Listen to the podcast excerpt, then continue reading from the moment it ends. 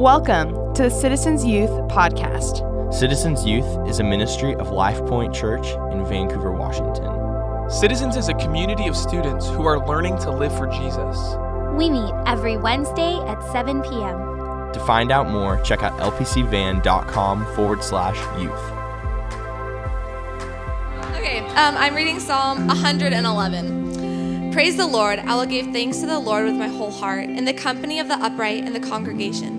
Great are the works of the Lord, studied by all who delight in them. Full of splendor and majesty is his work, and his righteousness endures forever.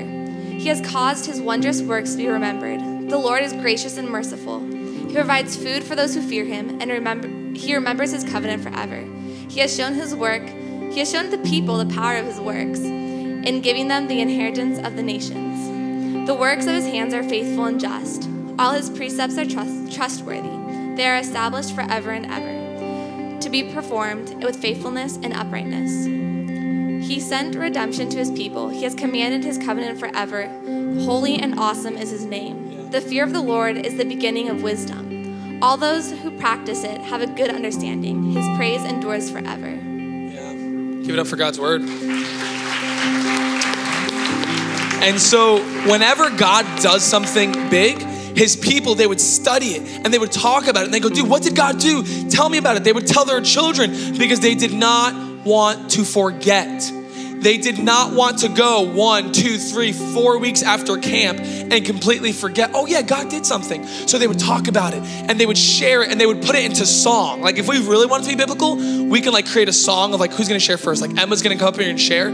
We could create like the song of Emma, right? And they'd put it in the Bible and it'd be like, the Lord did things, crash, trumpet call. Brrr. It was awesome. So we won't do that. We're not there yet. We're not writing inspired scripture. So we'll just talk about it. And so for the next few moments, we're going to have some students come up and share. Then we're going to pause after a few and we're going to sing, because how can you not just sing when you hear what God has done, right? And so we'll hear a few students. We'll hear actually from a leader as well. We'll sing and then we'll just have an awesome night. You guys ready? So let's welcome up Emma Jones as she comes up and shares part of her story.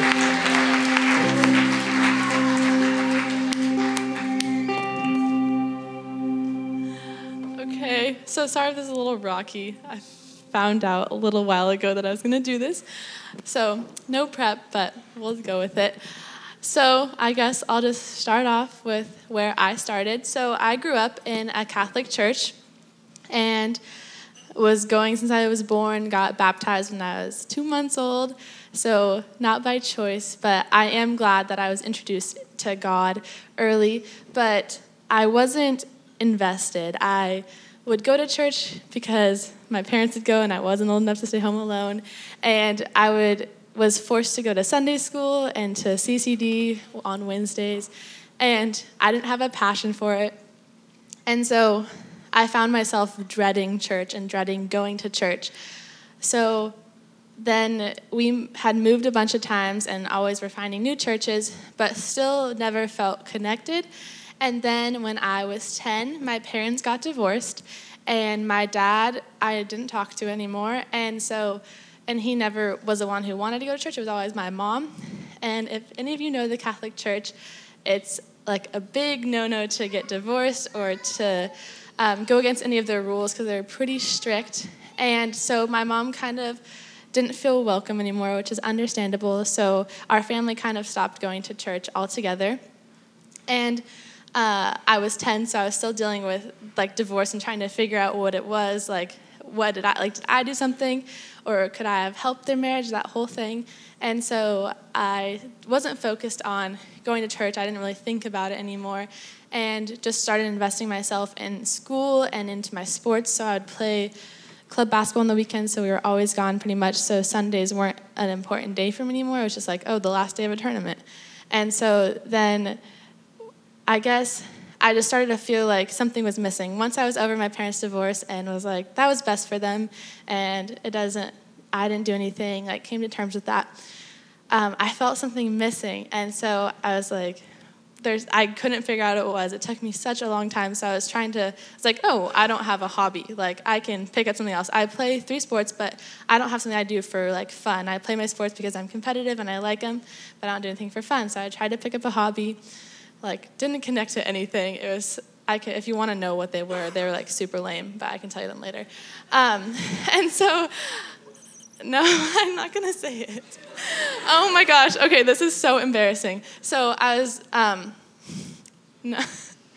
Oh my gosh. Okay, so I didn't know what to do, and I was like, so I like Googled hobbies, and I was like, what's cool? And I think I was in 7th grade, and I was like, collecting quarters came up, and so I was like, I'll get all 50 quarters. Like, I'm planning on doing that. And then I had like 10 of them, and my mom's like, why do you have those in your room? Like, they're on a stack. And I was like, oh, I'm collecting them now. And she's like, since when have you been doing that? And I was like, well, I just think that a hobby is going to be really good for me, and I can invest myself, and I'm like always on the go looking for something. And she's like, that's kind of lame. And so I was like, okay, so I put that aside.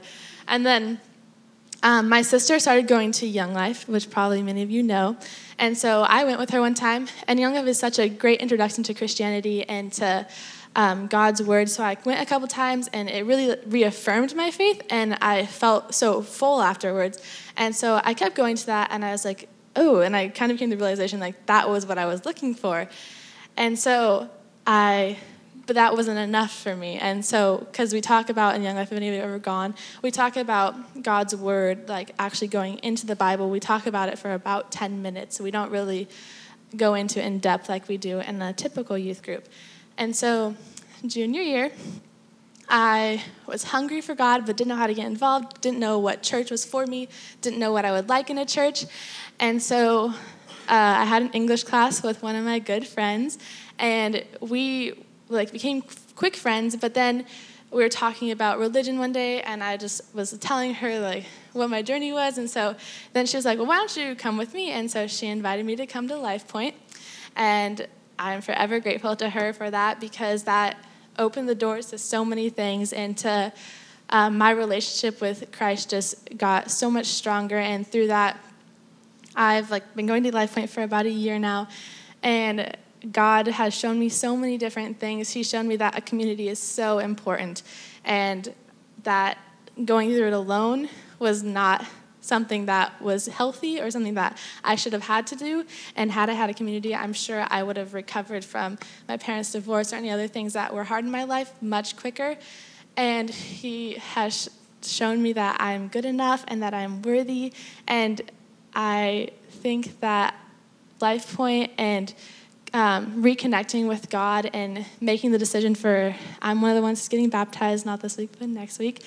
And I think just reconnecting with him was so important in my life, and it definitely came at a time when I was so lost, and that was God's path for me. It was for me to get lost and then to find a home where I'm comfortable and I'm safe and I can continue to learn about him and continue to seek him every day. So, yeah.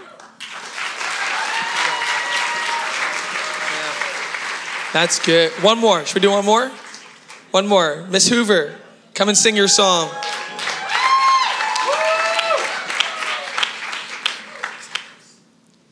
I'm really nervous, sorry. So some of you, I wrote it down, that's easier. So some of you might know part of my story because after winter camp, I decided I wanted to share, but it was kind of late. And so there wasn't enough time for me to share. So I really wanted to get it out there. And so the best way I thought of doing that was I'll just post it on Instagram. So I was mostly thinking about people from my family and my youth group would see and stuff, but I wasn't thinking about people in school. And so this involved a lot of stuff, and part of that was my addiction with pornography, and I was also struggling with anxiety and depression, where I was suicidal for 3 months. And one night in January, I actually held a bottle of melatonin and tried to convince myself not to take the whole thing, and just something in me whispered to hold on. And so soon after that, I actually had the will to live, and I went to winter camp, and the theme was made new, and so I had this new outlook and new hope of wanting to live again, but I wasn't thinking about people from school seeing my testimony. And so there was this kid that would give me a really hard time about it. He would tell people that I watched pornography and whisper porn watcher in my ear and stuff, and it made my anxiety a lot worse in social situations and stuff. And then I just started to like hide everything again, and like almost like I was when I was like suicidal before. And someone told the counselors at school that they thought I was like having a hard time. And so they pulled me out of first period one day, and I had to like tell them everything. And so they suggested I start seeing like a professional counselor to like get help. And so I thought, like, I got excited because I thought, you know, like, it's finally going to get better. Like, I've been dealing with this for so long, and I've, like, always been a church kid, so I felt like I didn't deserve, like, my anxiety attacks and my depression and everything. And so I got really mad when I'd been going to counseling for a while, and it just didn't feel like it was going better. Like, I had, like, a lot of doubt at God, like, for his plan for me. Like, why would he let me go through this when I've been the church kid, you know, like, I've always, like, loved him, and, like, I did some stuff, but, like, I let my addiction go, and I didn't do that anymore. And so I tried to prove to him that I was, like, good enough. Like, I tried to be, like, perfect. But really, I feel like the only person I was, like, probably doing it for was myself, because I wanted to feel like I was good enough for something. Like, I felt like I wasn't good enough for, like, God, because he was, like, I still had, like, my anxiety and depression and everything. And so I pushed myself too far. Like, I tried to get, like, all A's and everything. And, like, it wouldn't be hard for me, but, like, I took physics last year, and we had a teacher. It was rough. And so I got down on myself more because, like, I felt like I still wasn't good enough because I couldn't do good, and there was other kids that were doing good. And so, like, it wasn't even just about, like, being smart or whatever. Like, it was also about, like, if I was, like, pretty enough or if I had enough friends or whatever. And so, like, even if I, like, looked at myself in a mirror, like, saw myself in a picture before I even, like, looked at it, I would just say, like, ew, you know, like, I was always, like, hating on myself. And, like, I used any chance I could to, like, put myself down, which didn't do anything better. You know, it made my, like, anxiety worse because I was worried I wasn't good enough. And, like, it made my depression worse because I told myself I wasn't enough. But, like, at camp, it was so weird, man. It felt like it was, like just for me. Like, it gave me this great reminder to, like, follow Jesus instead of my desire for, like, perfection and acceptance and approval. Like, I let go of my anger at God and, like, my dad of his plan for me. And it was actually, like, really freeing to, like, give him control and, like, not have, like, an official plan. Like, all right, this is the way my life's going to go. And, like, I almost didn't go to camp because I was really worried, like, my cabin, there's a lot of people coming. And so I was worried that, like, we would get, like, split up and stuff. And I was like, man, if we get split up, then I'll have, like, a different leader, and I'm not going to want to share, and it's not going to be good. And, like, it's just crazy how God works stuff out because we didn't end up being together, and that was great. But, like, even before camp, like, I was talking to Allison about it, and she sent me this text, and it said, just remember, no amount of anxiety or regret can change the past, and no amount of anxiety can change the future. And, like, I don't know where she heard that, but I'm positive, like, there was, like, God in, like, a way that she sent me that text. Like, it was just, like, crazy how much he, like, works stuff out and, like, knows, like, in that moment, like, that was what I would need. And, like, at camp, like, Gabrielle's dad, he gave, like, a breakout session about, like, it was called, like, Dear Anxiety, It's Me, Faith. And so it was, like, another reason to say that, like, God truly does know us better than we know ourselves. And, like, he knew that I would need that, and I had the best plan for that. And so, yeah, I'm really glad I went to camp because it, like, I really need the reminder to start following, like, God's plan for my life again instead of making my own. And, like, God is so good, and I'm so glad I get to live my life for him. And, yeah.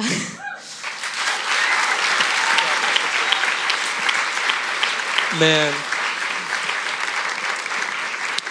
You know what stands out to me about that story is that, like, in the world, like, what she said about those dudes in her school that, you know, made fun of her and stuff, like, in the world, you don't share your past, right? Like, in the world, you don't share your junk. You don't confess your shortcomings because they'll hold it against you, right?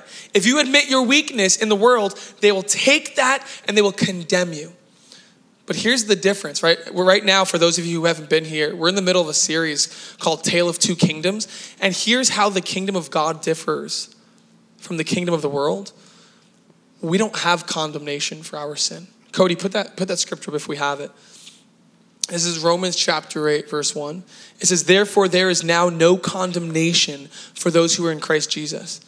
And so we're more than conquerors over our sin. So when we stand up here and we confess our sin and we talk about things that we've struggled with, like, we can talk about those, and Tiffany can talk about those without going, man, wasn't I so messed up? We can talk about it and go, yeah, I don't feel embarrassed. I don't have shame because God no longer looks at me based on those things, right? I can admit, yeah, I was a porn watcher. Like, when somebody whispers that in your ear, porn watcher, you're right, dude. Yeah, it was pretty bad. But, like, Jesus loves me anyway. right? And I don't have to be ashamed. I don't have to hide those things because he loves me in spite of those. And so you'll notice a theme throughout our testimonies. We're a confessing people. We live very transparently. For those of you who are new to Citizens, we don't hide things. We live in the light. We're very transparent because we know that God's acceptance of us isn't based on it. Is that not good news? Amen. Amen. Go ahead and grab a seat. How many people here, show of hands, how many of you have ever read a biography? Biography? Whoa! All right, keep your hands up if you actually read the biography and didn't just look at the Spark Notes or the Wikipedia. Right? All right, good, good, good. So you read a biography, hands down. So you're familiar with the format of a biography. A biography usually goes something like this. Let me tell you my story. It all started when I was a little niño. And I was struggling. Life was messed up. It was pretty hard. And then I said, you know what? I want to be awesome. And so I worked hard. I eat right. I play sports. I work out. I'm awesome. In conclusion, be like me, Tim Tebow. Right? That's not true. But right, that's usually the format of a biography. I once was whatever. I once was horrible, but now because of what I did, dude, I'm awesome. And then it usually ends with some cool application of like, and you could be awesome too. There's a reason why we don't call this night biography night, right? Because first of all, it would be a long, long night. And second of all, because our stories are not about us. Tiffany didn't step up here to tell you how she went from being not awesome to being awesome. She stepped up here. Emma stepped up here to tell you not the story about how she became awesome, but the story of how awesome God is. The hero of the story is not a high school student. The hero of the story is not a middle school student. The hero of a story is God, who has interrupted human history and has completely changed the ending of your story. And so students, as you're sitting here and you're moved, and some of you are even getting emotional, and you're like, dude, that's such an awesome story. Don't be confused. The goal of these stories are not to say, be like Tiffany. The goal of these stories are not to say, be like Emma. The goal of these stories is, look how amazing God is. Look at what he can do when people come to him. And then the conclusion, the application is not, be like me. The application is like, you are like me, and you need him, because only he can save us. Sound good? Does that make sense? Do you guys want to continue to hear about the hero of the story? All right, let's hear from a dude this time. Mr. Mikey Morales, come and break it down for us.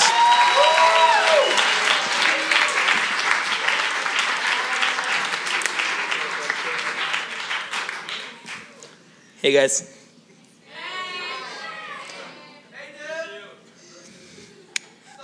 So I can't really remember when I was baptized. 5-ish, 6? Sweet. So when I got baptized, I didn't really know what it meant, but I knew that it made me new in the body and my spirit.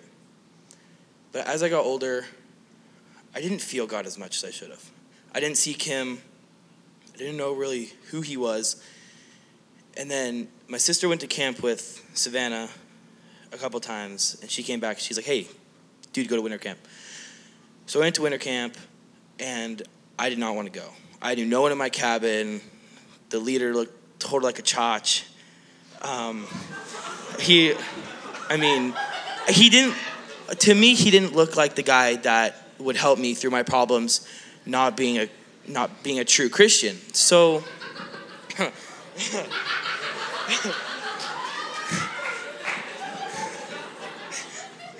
so as the week went on, I got to know these guys, and I got to know God a little bit more.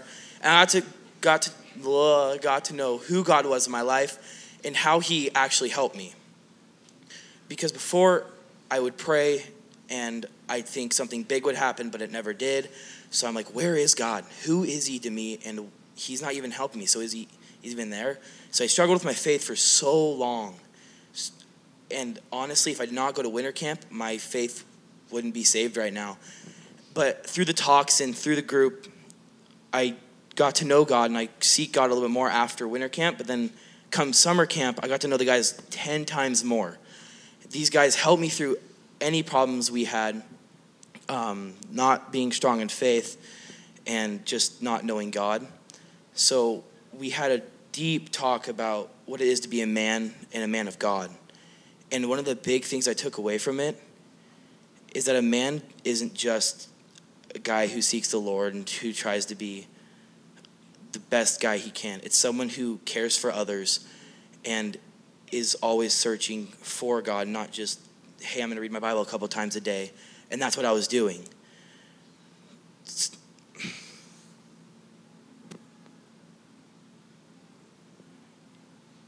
So what I got out of this camp was that I'm not a man. I made so many mistakes and I failed as a Christian.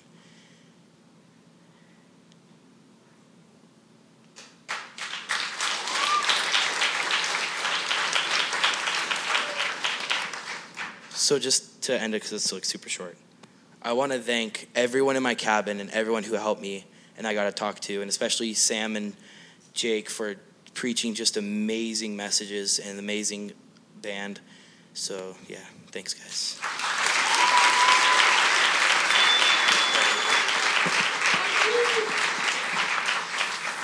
Dude, we were at camp, and Max and the band, they taught us this new song, and like... Jake actually commented it because it was so true. He goes, where else do you go and you hear a bunch of high schoolers singing a song? And this is the lyrics. We probably can't get them on this short notice. But the lyrics were essentially this. I'm a loser. No one wants me. I'm hopeless.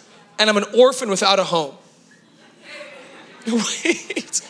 I'm cold and starving. I'm lonely and hopeless and trembling. I'm desperately lost. Next. I'm an outcast orphan, and we're the ones no one wants. Dude, I challenge all of you. If you accept this challenge, I will shake your hand. I challenge all of you to make that your Instagram description. Tonight. No explanation. Just let it sit there. Right? He goes, I've never been in a community of students that just like sings that proudly. And it wasn't like nobody's sitting there going, I know I'm lonely and hopeless. Like, dude, there was like snot and tears. Like, I'm lonely. I'm hopeless. Nobody wants me. But then it gets to the main line here. Go next. Go next. But like, here's where the shoe drops though. Here's the butt, right? Ooh, that's a good one. Too soon. Too soon. The next lyrics. The lyrics basically, but like, but you adopted us. Yeah, I was an orphan, but you adopted us. Yeah, I had no people, but you made me your own. You adopted us in and you gave us a home. Those rhyme, own and home, nice. You know what I'm saying? And so like hearing Mikey stand up here and be like, you know what I learned at camp? I'm not a man. I'm not even a good Christian. Like I don't even follow God well. That's okay. That's a good place to be, Mikey. That's a good place for all of us to be. Because if we're too busy trying to keep on the masks, and they go, no, look at me. I'm a good boy. It's like, dude, you're not being real. Just let's let God tear the masks off. Let him expose our sin. And then as we're exposed and we're humble, then we are in a position to do the only thing we can do. Bring our brokenness to God. And say, God, I'm not a man, but would you make me a man? God, I'm not pure. Would you make me pure? God, I'm not faithful. Would you give me faith? And we come and we lean on him, right? We lean on him, friends. This is good. Should we keep going? Oh, I love this. Hey, if you want to share your story, but like we haven't talked, I'll go to the back of the room during the next one. You can just come and flag me down and we can talk. But let's do another one. Are you ready? You ready, Miss Fuentes? Mira Fuentes, come sing it, okay?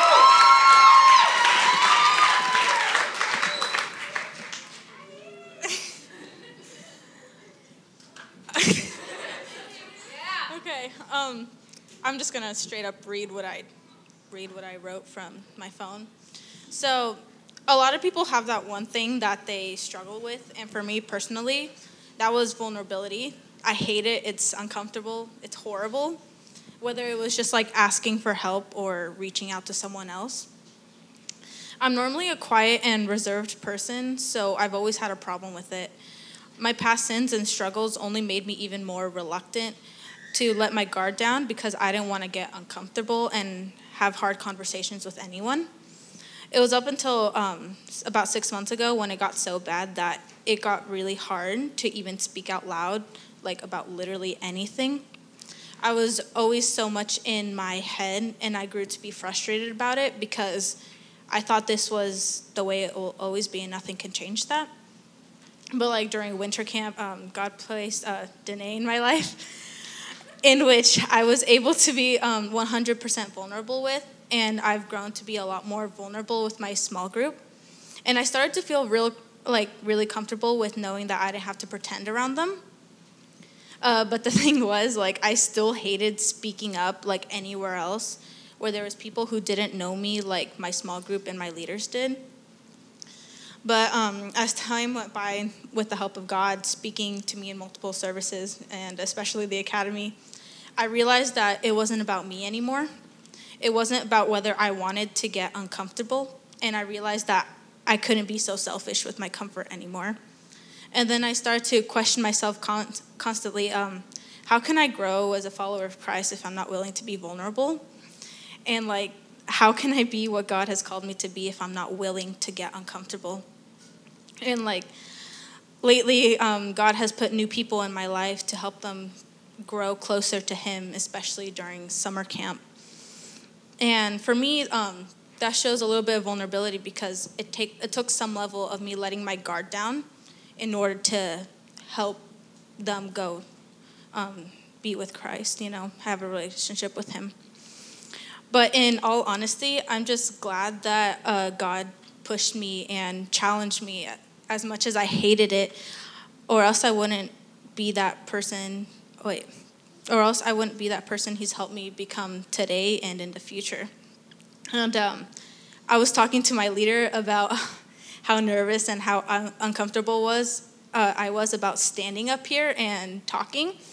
And she pointed out the verse, Mark 10:27, which said, Jesus looked at them and said, with man it is impossible, but not with God, for all things are possible with God.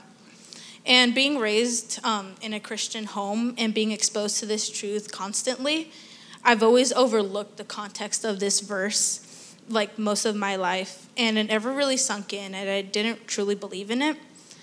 But now I realize that if it wasn't for God's will and it was all up to me, I wouldn't be taking this pretty huge step of standing here and being open with you guys and sharing about what God has been doing in my life.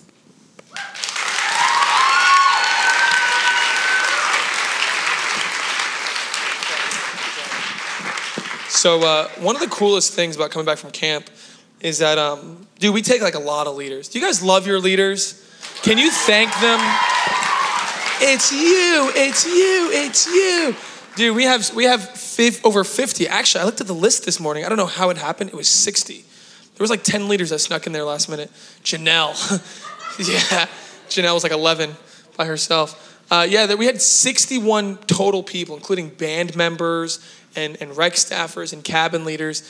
And the coolest thing for me is that when I come home and I'll talk to a leader and I go, dude, how'd it go? And they're like, oh, it was great. I love the students. But dude, God really said to me, boom. Or dude, God really just talked to me, boom. Or it's do you understand that when you turn 18, it's not you stop learning and now it's listen here, kids, listen to Jesus. It's no, dude. Jesus, I hope I don't sound like that. I did actually when I preached on Monday, didn't I? Yeah, I lost my voice and then tried to preach a sermon. And I was I should have just prayed, silently. But I'll talk to leaders and every time I'll always hear from leaders, dude, God actually blew my face up, God really taught me some things about myself and He really spoke to me. And so it's fun when we do these stories to not just hear from students, but to hear from some staffers. So I'm going to invite Tessa to come down and tell you a little bit about what Jesus did in her life.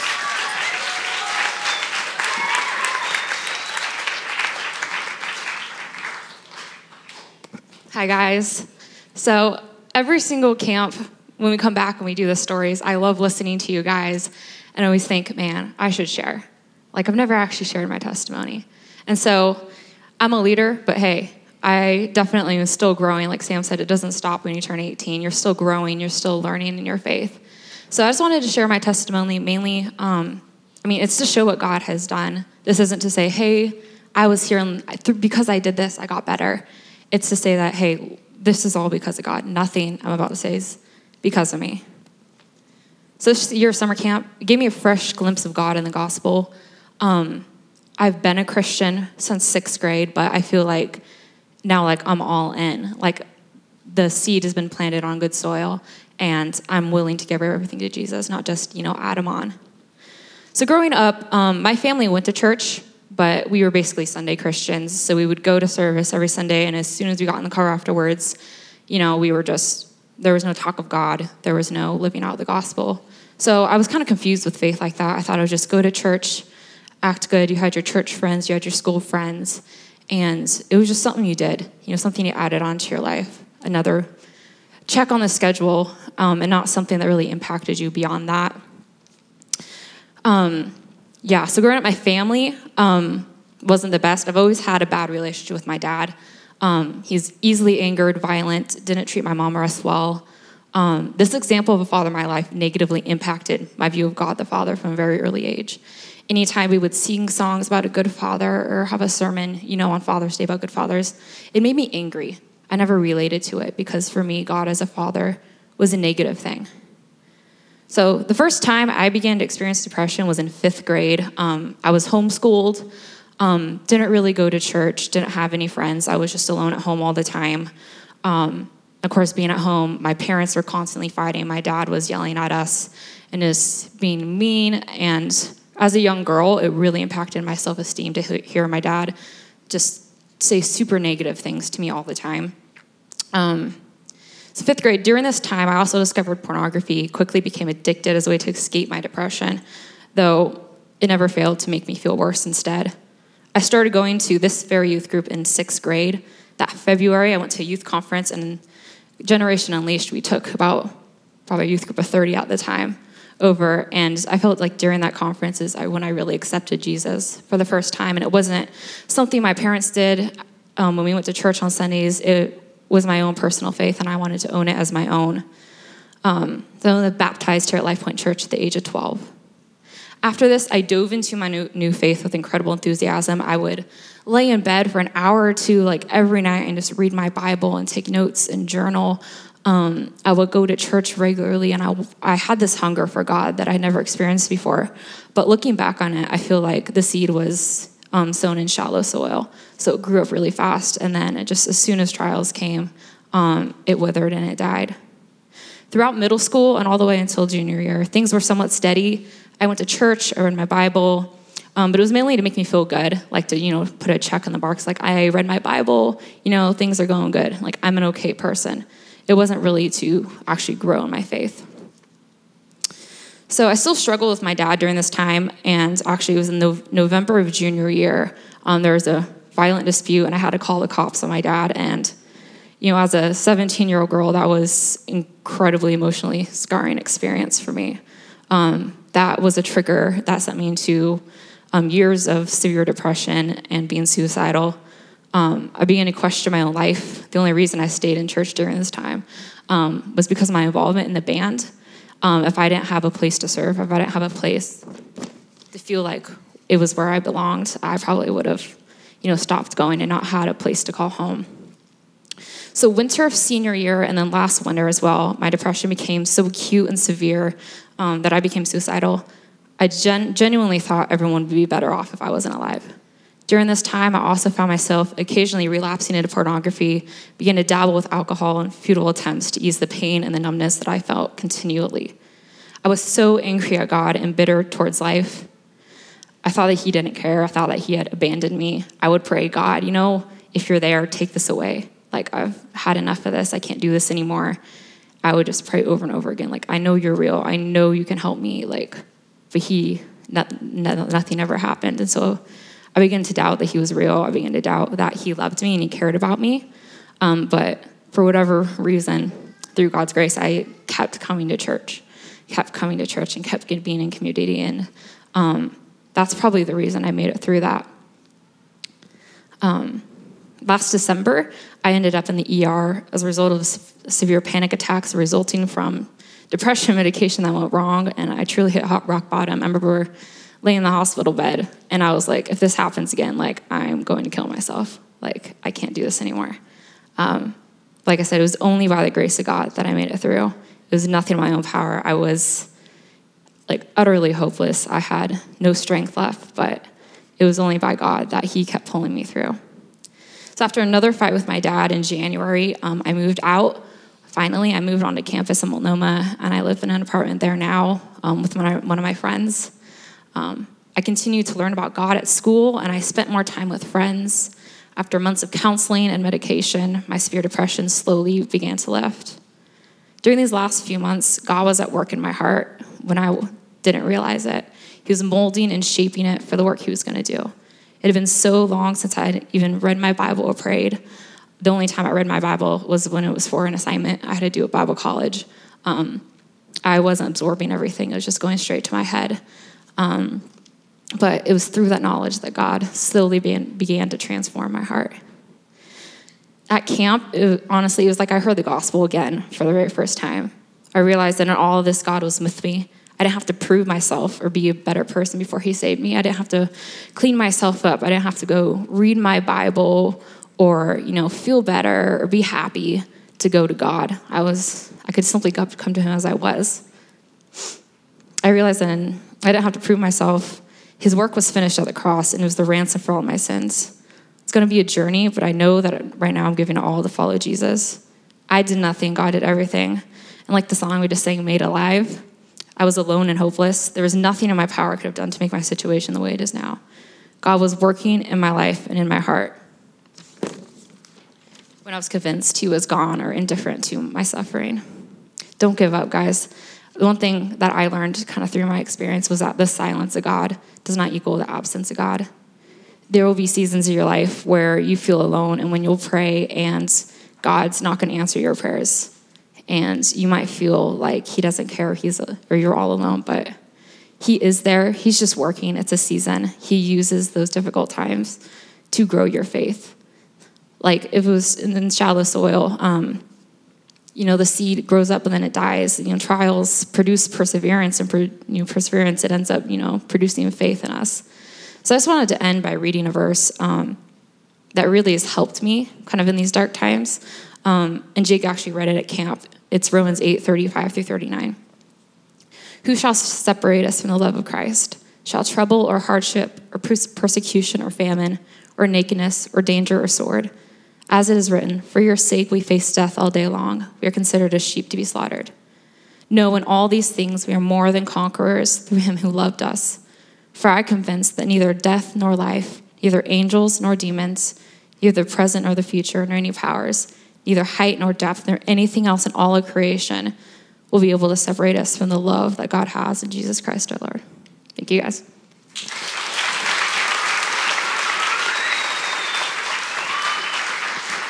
I love how all of these have in common the power of community. You know what I mean? When people are saying, God helped me, it's not often he just did this hand out of the sky and he's bloop, right? He uses his hands. They're called you guys, his hands and his feet, the body of Christ is a really, really key part of these testimonies. Let's do one more. Where's Alex? Alexandria, are you ready? Come on up here. This is Alexandria. She just came to her first Citizens Camp, and she's awesome. Okay, so I'm also really nervous. I haven't talked in front of a bunch of people in a long time. So when I was 9, I was baptized. And when I was 9, I was baptism is awesome. It's the Christian thing to do. And who doesn't do it? Because it's the Bible says to do it. So I did it. But when Jake spoke on Sunday night at camp, I realized that I was so wrong. It has so much more. And now I realize that, baptism has just, this bigger meaning. And it's so hard to explain, yet it's, once you get it, you just get it. And I am ready to get baptized again, but I'm not going to get baptized on August 13th because I want more time to get even deeper into baptism. So I am going to get baptized on the next time. So I'm really excited for that.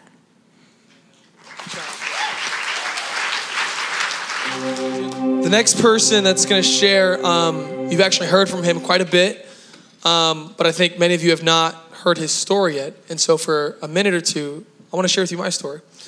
So it all started when I was but for real though, my story started in many ways when I was 11 days old. And so I was born and I was addicted to crack cocaine, which means my mother was an abuser. She was a drug addict. She did all that while I was born. So I was born and went through withdrawals. And so I was born and then my mother discarded me. She left. She didn't want to have the child and she peaced out. And so whenever a baby is abandoned in the hospital, they get into the system. And so put that part of the story here. This couple, the Cassis, Ralph and Rose Cassis, they had a little girl. She was born back in 76. And for 13 years, Ralph and Rose Cassis could not have a baby. Doctors said they were fine. Everything was working. I mean, it was just, there's no reason why they shouldn't have gotten pregnant. But they weren't getting pregnant and they wanted more children. And my mom, Rose, felt like God made her to be a mother, right? And so they're just praying. They're kind of confused. They're discouraged. And then somebody comes along and says, have you ever thought about adoption? I never even thought of that. That's never been on my radar. What are you talking about? And so they introduce her to the system. She gets in there. Boom, her name is there. This kid is in the system for 11 days old. And he needs to be nurtured, right? You can't just go to an orphanage as a baby. You need to be nurtured and fostered. So they call this lady and they say, we have a brand new baby boy just born on August 11th. It was the year 1990. And they said, do you want us to bring him to you? And she said, absolutely. And so at 11 days old, I was brought to my parents' home. And I'll make a long story super short. I've never left, right? Until I got married, I guess. But yeah, I was adopted. And whenever I'm tempted to think that I'm awesome, whenever I'm tempted to think about, man, I worked hard and all this, the Lord reminds me, you were addicted to drugs sitting in a nursery in a hospital in the Bronx. What did you do again? And here's the thing, when you're 11 days old, you can't audition for the family. You know what I mean? They're not like, all right, we're going to take this 11-day-old in and we're going to see if he really has what it takes. I'm glad it didn't work that way because I really didn't. When you're a drug baby and you're going through withdrawals, you cry all the time at the top of your lungs, blood curdling crying. And so my mom, man, she literally had to hold me at all times for the first 8 months of my life. Otherwise I would freak out and cry and all this stuff. And so I just think about, man, how good God is that he adopted me, literally. He adopted me into a family. I would have never heard the gospel. I would have never been introduced to Jesus if I wasn't adopted. You know what I mean? I look back, and this is a longer story. One day I'll maybe share more of it, but I thought this story was closed. I thought the last chapter was written, and it actually just opened up again this past year, and I've met and learned about my biological family and learned my nationality, talked to my sibling. It's unbelievable stuff, but I hear where they're at, and I'm like, God chose me. I hear what they're doing, and I hear what they're in, and I'm like, if God didn't choose me, I literally would not be here. I didn't audition for the team. I wasn't awesome. I wasn't like a high prospect that God chose me onto his team. I literally had nothing. And God chose me. But here's the best part of my story, I feel is that he did this to me. And then he called me to spend the rest of my life telling people about how God adopts us when we're discarded and disregarded and orphans and hopeless and don't have good fathers. That's my story, man. God has saved me and he's made me a herald so that I can tell you guys from personal experience how unconditional the adoptive love of God is. And he's the hero of my story. And the best part is that it's not over. He's still writing my story, right? I'm not a finished product and saying, here you go, read me. No, I'm still in progress. But for the rest of my life, I'll be able to look back at what God has done. And I'm not going back. Where else can I go? Jesus has saved me. There's literally nowhere else to go. And he's good. Amen. Amen. All right, I'm going to invite over my boy, the one and only, your friend and mine, Max Burchett. Come and talk to us.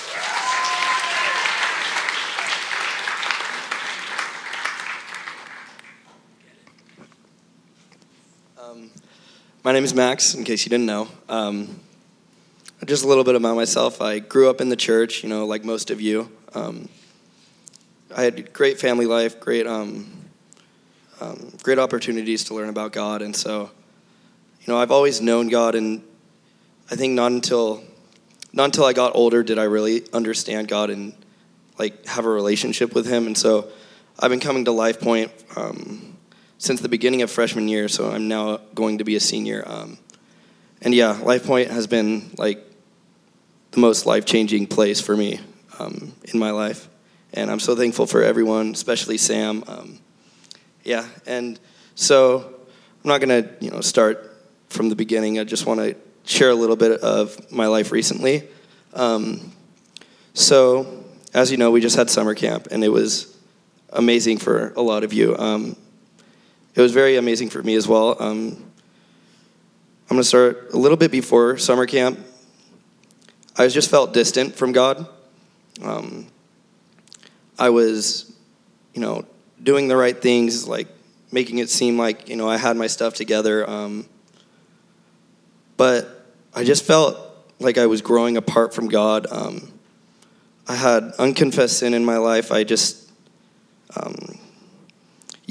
I was living for my own desires, really. And I didn't feel like I needed to have God in my life because I had a good life. Parents loved me, you know, easy living. It was great, but I was missing something, like, deeper. And so going up to camp, you know, I just felt like I was holding things back from people, not really being who I was meant to be. And, I just felt like I was living in darkness a little bit. So I was kind of getting moody with people just out of nowhere, and it didn't make sense to me. It's like, what is going on with you, dude? And so come a few weeks before summer camp, I was really like, I'm lacking the peace of God in my life. And so, you know, I was just thinking about that a lot before summer camp. And, you know, I prayed a couple times like, Lord, give me your peace again, but didn't really mean it necessarily. But then summer camp came, and it was like God showed up, like, just out of nowhere, really. Just blew me away. It started with the sermons. Jake did an awesome job. I'm so thankful for him and what he spoke into my life. And then what really got me was just the musical worship. Like Sam said, that one song, like, we're all garbage. And when those songs hit me, I just felt like a total piece of crap. And that was God moving in my heart. And it was so awesome because I felt like a piece of crap, but I knew it was because I felt God in my heart and that He was so good.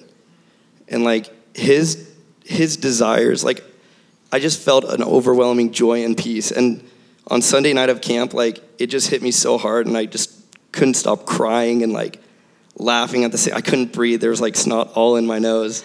It was gross. Like, my shirt was all stretched out around the collar. But, yeah, and it was just so great to feel God's peace in me again. And it didn't feel, like, I felt, you know, you feel the camp high.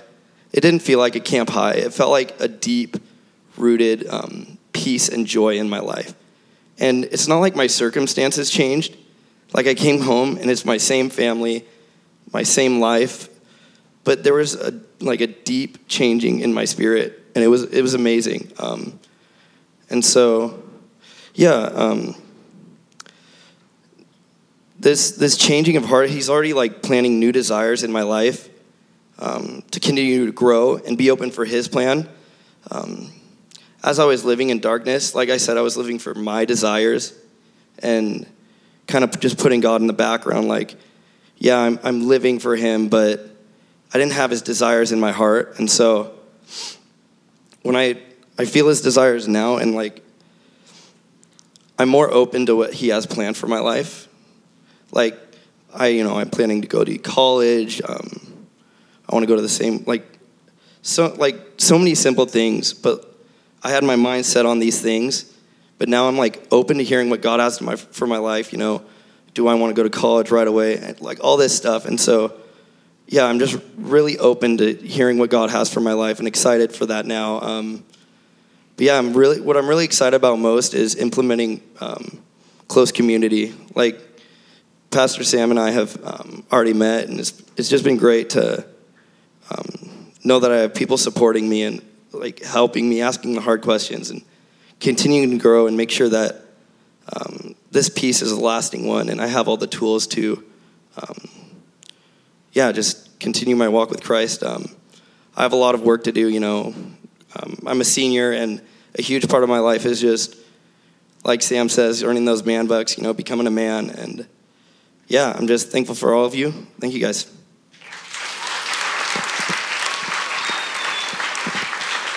Man, dude, here's a fun challenge, right? Talking about the community and like setting yourself up to continue to grow. If you were at camp, here's my challenge. I want you to meet with your cabin, right? Bug your leaders, because they're already planning this. Every single one of you that went to camp, have a cabin reunion in the next 7 days. How fun does that sound? Do you guys want to do that? Let's do that. Bug your leaders, all right? Cabin reunion within the next 7 days.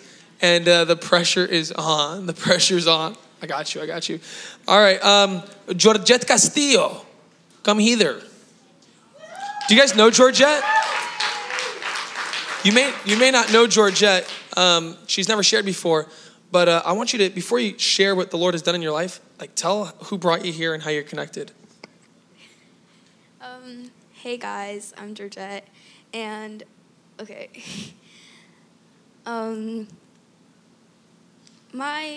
Myself with God, I've never like really felt so strong with my relationship with him. I grew up in church.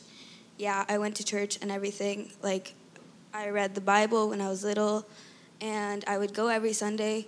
But then something happened. I don't know what happened, but my family, we got distant, and I couldn't drive myself. I was like 7. So I gave up, and I was like, okay, don't take me. I don't really care. Later on, I started going again to the church that we left with my grandma, but it wasn't the same. I didn't feel welcome because my parents had recently gotten divorced. I felt like everyone thought I was dumb. I wasn't good enough. So I stopped going again. That was a year or two ago. But then, once again, I stopped going to church altogether. And then my two cousins, Athley and Eilish, they started bringing me back. And it wasn't until like a couple months ago that I really started to commit.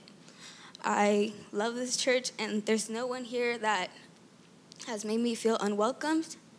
And everyone here has like been super nice, and coming into summer camp, I was really nervous because I didn't know my whole small group, so I was like, oh, okay. But then like the first night, we already had all these inside jokes, and we were all laughing, and we said dumb things, but you know, it was all good. The second night, during the service, that's when stuff really hit me. I kind of felt disappointed in myself because, I don't know, I felt like I wasn't doing enough to get closer to God. Like, I was just doing the superficial things, coming to church every Wednesday, being here, singing. But then when I was there that night, I felt a change in me. Like, I felt God soften my heart. I cried a lot. I sang, I prayed, I felt closer to him. And I guess that was kind of like part of the camp high, you know? But I want to keep this one going. I don't want to give up again. I don't want to be the one to be saying, hey, like, I want to be the person that's here and that's really into it. I don't want to just come and be like, oh, I have to go again. I want to be here because God wants me here, and like I want to be here, and I want to learn more, and I want my hunger for God to come. And I was thinking about getting baptized, but I don't think I'm ready yet. I want to keep growing, and I want to keep growing my relationship with him. So next time, I'm pretty sure I'm going to get baptized. So thank you all.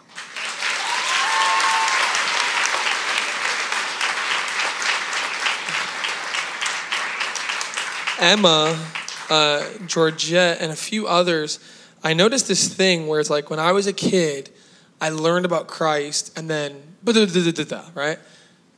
And it reminds me of Philippians 1:6, one of my favorite verses. And it says, I am confident of this, that he who began a good work in you will bring it to completion until the day of Jesus Christ. And so it's like, even when our parents mess up and don't drive us, and even this, it's like when God begins a work in you, even as a child, it's like, even if we forgot about it, he doesn't even forget about it, right? Like even like the little seeds of faith that were planted in your heart in CCD as a little kid, and then you move on and collect quarters. Like even through all of that, I'm sorry, I blew up your spot, but it was hilarious. Even through all of that, it's like God didn't forget. And it's like, I'm confident of this, Citizens. I'm confident no matter where you are in your journey, whether you're just getting started or whether you're in a high or low, I'm confident that God will bring the work that he started in you. He'll bring it to completion. And one day, the day of Jesus Christ, which we've talked about a lot in Malachi and Matthew and all this, the day when we all stand before the Lord, I'm confident you'll be among us because he's faithful. He's so faithful.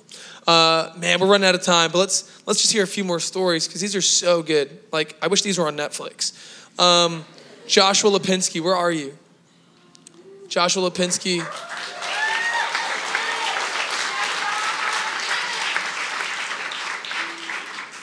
Saw, dude. How are all you guys? Good. That's good, bro. First off, I would like to just say thank you to you all for just like being a family for me over these like 3 years I've known you guys. It was really great, and like I just want to say this because like, you know, life can just throw you a curveball sometimes. I don't know where I'm gonna end up. Nobody does. So like that's why I really want to get up here and do this too, is because what if I'm never able to do this again? Like what if I don't know you guys in a year? Like what if I move away?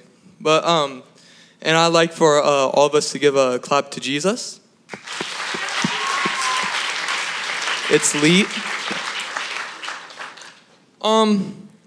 Okay, so some of y'all already heard my testimony, and it's cool. Just play along with it. So I'm just going to start off, like, how I even became, like, a Christian, started coming to church. Like, so my whole life, like, most of my life, not anymore, but I was, a full-on, like, atheist. Like, at a young age, like, I thought, like, my mom would bring me to churches. I didn't really care. Like, I just sit there, you know. She'd be like, can we go? Like, in high school, I was a full-on atheist. I was best friends with the atheist. Like, everybody knew that went to Union my freshman and sophomore year. I just was proud and loud about it. Like, who gives a crap about this guy? Like, he's not feasible. I can't touch him. Like, you're not there. Like, I wore upside-down crosses, 666, like, all that stuff. You guys that went to Union, you know. So, like, why I never really believed in God, for me personally, is because he wasn't feasible. Like, for me, like, I couldn't touch him. And a lot of the time, like, when I think about him, like, stuff would happen in my life. Like, big stuff's happened, little stuff's happened. Like, when I got diabetes, when even little stuff argues with my mom, I'd be like, peekaboo, where are you? Like, where are you, Jesus? Like, where have you been? Like, this guy isn't real. But it was crazy because the first time I came here, I didn't want to come. It was all like a setup. I got finessed into coming.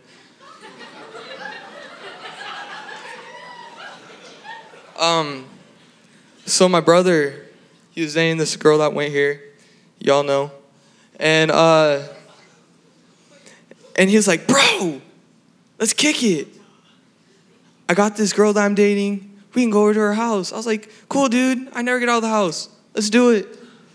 So, you know, we're chilling, having a great time. All of a sudden, she was like, okay, we got to go, church. I was like, excuse me?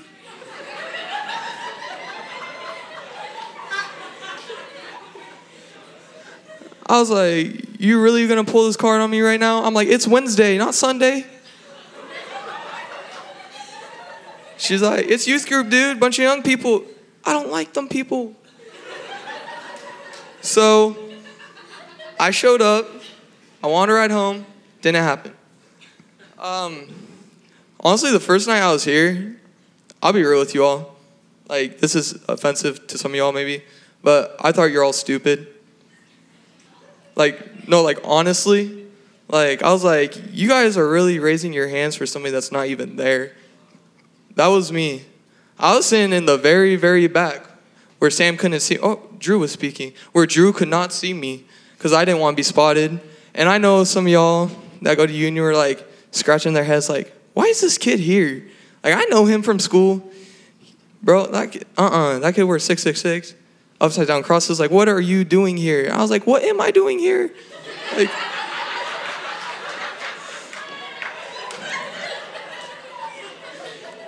so this is when it gets serious. So I get picked up from my pops, and he was pretty faithful, you know, like, was really going to church, was just, like, having an amazing, I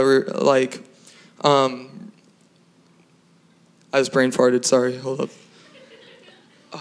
Connection with God, that's okay. He was having an amazing connection with God, like, spiritually, like, right there. And I get in the car, my brother's in the back, he's like, my dad's like, how'd it go? Kane's like, oh, man, it was amazing, blah, blah, blah, this, blah, blah, blah, that. I don't remember what they said, but anyways, he was talking about it. He comes to me, he's like, how'd you like it, dude? Was it amazing? I said, no, I didn't like this. This man flipped. He literally flipped. Like, I've never seen him so mad in his whole life. And it scared me. I was truly scared. Like, he, like, we're sitting, and I told him this. I was like, dude, how do you believe in this? I'm like, why are you yelling on me? Like, I have the right to believe what I want. Like, why are you looking at me like this? And then he just, wow, backhanded me. No, like, seriously, like, backhanded me. Like, my hat went flying. So we get home. I go run inside. I tell my mom, your man's just hit me. Like, your husband just hit me. Like, he needs, like, like, I'm not with this. And so they get in a huge argument. And it was scary. Like, they were talking divorce, like, and my dad, well, I love my dad. Like, he's my stepdad, but my dad's never really been in my life. So all thanks to him, he's an amazing person. He's like a giant teddy bear. I love the man. But anyways, this was like, so for me, like, I feel like this was really like the devil trying to get back into my life. Like, so pretty much what ended up happening is that they argued a ton. He was coming to the stairs saying, you're a little blah, blah, blah, beep, beep. You know, it was crazy. Anyways, so I really, like, that night, I had a belt around my throat, ready to go. I thought it was all my fault. Like, I was broken. I was deeply broken. I didn't know what to do with my life. It wasn't going anywhere anyways at the time. And, like, I was done. My pieces were on the ground. I was ready to go. Both my parents weren't home. They both stormed out. I was by myself, and I cried that whole night by myself. And it was honestly the first time, like, I've always felt like beforehand, I've always felt alone, but this was like a new, like, loneliness that I felt. Like, I've never been so alone. And it was just crazy. I went that whole week so depressed. And then the next Wednesday rolls around. And, you know, I didn't want to go, but something really, really pulled me into coming. I went up to my mom. I said, hey, moms, how's your day, Josh? It's good. You know, so don't ask, don't even say anything. But can you take me to youth group? Yeah, what's that? Just don't ask, mom. I'm going. Just be quiet. Drive me. Thank you. So we end up. I showed up to youth group. You know, again, sat in the very back where Drew couldn't see me, and he just preached something that touched my heart. And this is bad, but I can't really remember it, but it did touch my heart. And so he said it, and everything just came to me. Like, I felt God. It was feasible to me. Like, I didn't have to, like, he wasn't there, but he, you know, he was there. Like, I truly felt him. Like, it felt like all this weight was lifted off my shoulders. And it's crazy at that time when you're just so broken and driven into the ground that God can come and pick up your pieces. And it just, that's what driven me to like believe in God. That's what makes me come here every Wednesday. That's what makes me get rooted into this community. And like truly after I became a Christian, I felt so many voids in my life, but it was crazy what happened.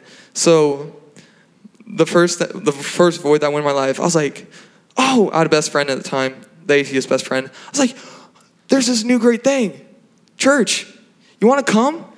No, you're stupid. That's what she said straight to my face.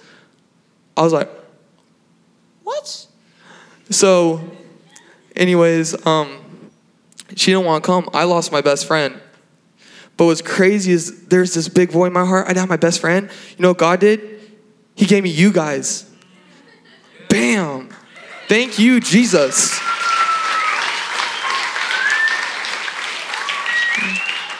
Number two. I'm giving 2 examples, so listen closely.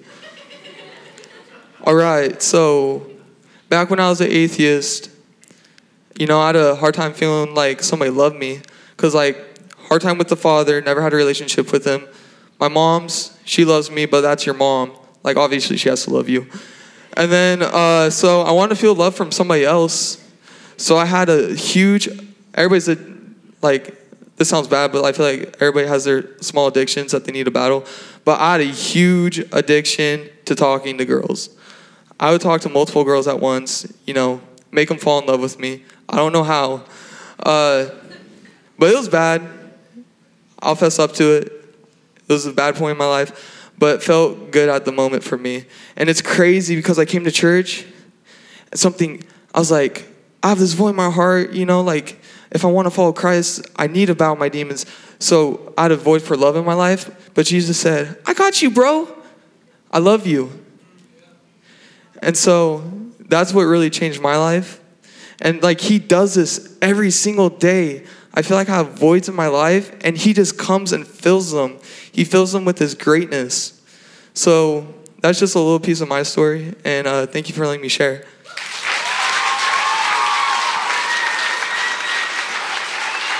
Oh, man, dude. Man, how many weeks before we get Josh Lipinski to just preach the whole sermon, huh? How many of you are going to come and listen to Josh preach? Yo. He's a natural, man. He's a natural. Well, listen, guys, we have so many more stories, but we're out of time here. So why don't we end by singing? Can we sing together? Can we raise our voices to the hero of the story one last time? All right, stand to your feet. Let's do it.